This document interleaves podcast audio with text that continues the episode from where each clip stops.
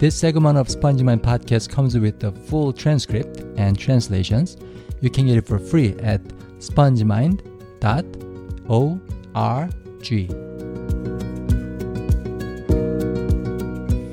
안녕하세요. 스펀지마인드의 존슨입니다.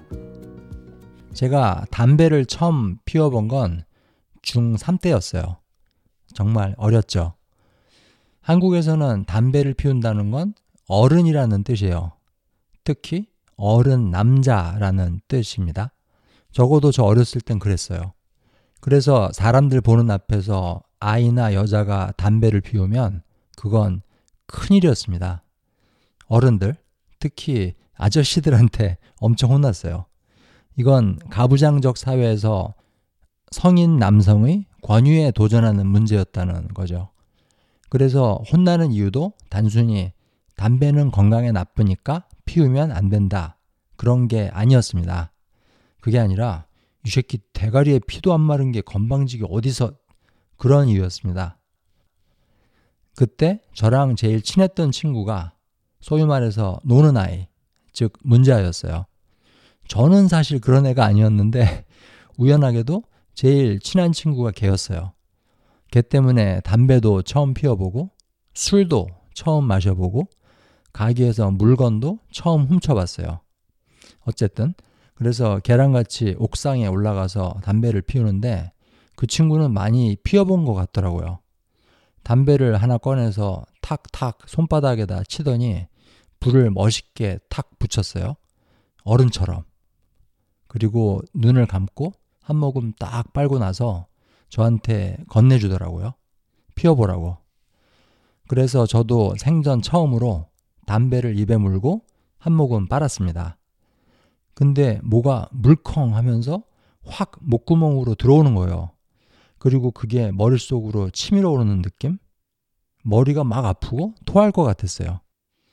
그게 너무 깊게 들여 마셔서 그런 거죠. 사실 담배를 처음 피워보는 사람은 그렇게 깊게 마시면 안 됩니다. 살짝 조금만 들여 마셔야 돼요. 근데 저는 처음부터 너무 깊게 마셔서 그렇게 난리가 난 거죠. 어쨌든 그렇게 해서 배운 담배가 고등학교 가서는 점점 늘기 시작했습니다. 사실 한국에서 고등학교 생활하는 게 스트레스가 엄청 많잖아요. 맨날 공부만 해야 되고 스트레스 풀 일은 없고 그래서 항상 긴장이 된 생활? 그래서 니코틴이 주는 효과, 그 긴장을 풀어주는 효과가 저는 좋았어요. 그렇게 중3 때 딱 한 개피 피워본 게 고1 때는 하루에 서너 개피가 되고 그게 고3 때는 반갑이 되고 그게 대학교 가서는 한갑이 되고 이렇게 조금씩 늘기 시작했습니다. 담배 피우는 양이. 이렇게 말하면 어떤 분들은 이렇게 생각하실 것 같아요. 고등학생이 어떻게 담배를 살 수 있었을까? 근데 그때 한국은 술, 담배 살 때 나이 안 따졌어요. 10살짜리 꼬마가 아빠 술 심부름 하느라 소주를 사는 일도 많았습니다. 담배 살 때도 뭐 신분증을 보자고 하거나 몇 살이냐고 물어보거나 그러지 않았어요. 솔직히 이게 학생 본인이 피우려고 사는 건지 아니면 어른 담배 심부름을 하는 건지 궁금해 하는 것 같지도 않았습니다. 그래서 쉽게 살 수 있었어요. 저 다니던 고등학교에는 저 말고도 담배 피우는 애들이 많았습니다. 화장실에 가서 많이 피웠어요. 심지어는 교실 안에서 피우는 애들도 있었고요. 그 학교는 구식 건물이라 난방도 옛날식이었는데 교실 한가운데 난로가 있고 거기다가 조개탄이란 걸 태웠어요. 요즘은 야외 바베큐 할 때 쓰는 그런 거. 그 석탄을 조개탄이라고 했는데 어 그래서 쉬는 시간에 어떤 애들은 난로 주변에 모여서 담배를 피우고 다 피운 다음에 난로 뚜껑을 열어서 연기를 나게 했어요. 그러면 이게 담배 냄새인지 난로에서 나온 연기 냄새인지 선생님이 구분을 못하니까. 저는 지금은 물론 담배를 안 피웁니다. 끊은 지 한참 됐어요. 근데 담배가 가끔 생각날 때가 있습니다.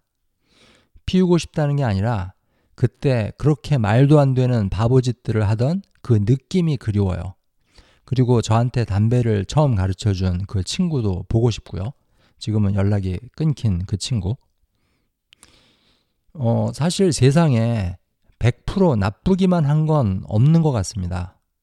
아무리 나빠 보이는 것도 아름다운 면, 좋은 면이 있다는 거죠. 담배도 그렇고, 사람도 그래요. 나쁘기만 한 건 없다고 생각합니다. 오늘은 여기까지 하겠습니다. 안녕히 계세요.